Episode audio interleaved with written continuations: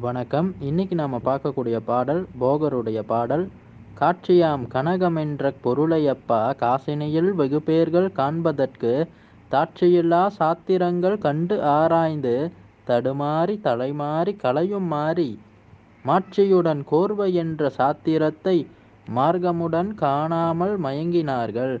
ஆட்சி பந்தம் வெகுநூல்கள் சொன்னருண்டு அப்பனே குருநூல்தான் பாரார்த்தானே.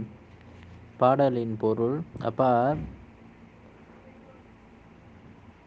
காட்சி பல கண்டேன் இப்படி பலவிதமான பொருள்களை எடுத்து பொருள் தெரியாமல் இறைவனை அடையக்கூடிய விஷயம் புரியாமல் காசி ராமேஸ்வரம்னு போன்ற இடங்களில் இருக்கக்கூடியவங்களும் நிறைய பேர் இருப்பாங்க. சாத்திரங்களில் சொன்ன உண்மையான தத்துவங்களை புரிஞ்சு ஆராய்ஞ்சு செயல்படாமல் அறிவு மாறி மனம் மாறி வாழ்க்கையில் வழி நடக்கிறவங்களும் இருப்பாங்க. இப்படி பல சாத்திரங்களையும் பார்த்து அதில் இருக்கக்கூடிய மார்க்கங்களை கண்டு மயங்கி வாழ்கிறவங்களும் இருப்பாங்க.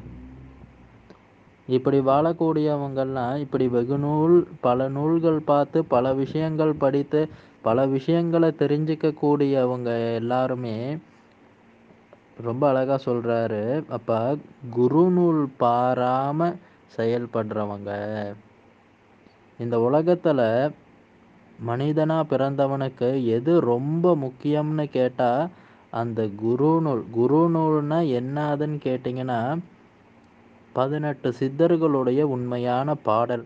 அந்த பாடலை ஆராய்ந்து அறிவுபூர்வமாக பார்த்தாதான் உண்மையிலே வந்து நமக்கு இந்த உண்மையான விஷயங்கள் யாவும் புரியும்.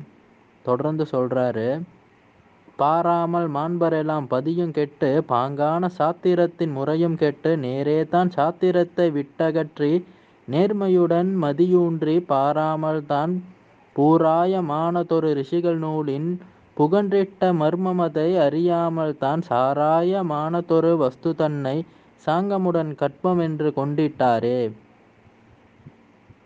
பாடலின் பொருள். அதாவது இப்படி சாத்திரங்கள் வேத நூல்கள் இப்படி நிறைய விஷயங்களில் பெரியவங்க சொல்லி வச்சுருக்காங்க ரிஷிகள் எல்லாம். இந்த ரிஷிகள் சொன்னது எல்லாமே நிறைய பரிபாஷையில் சொல்லியிருக்காங்க. அதோட உண்மையை ஆராய்ஞ்சு பார்க்காம மனிதனாகப்பட்டவன் அதை வந்து வெறும் மேலோட்டமாகவே பார்க்கக்கூடிய கண்ணோட்டம் உடையவன்.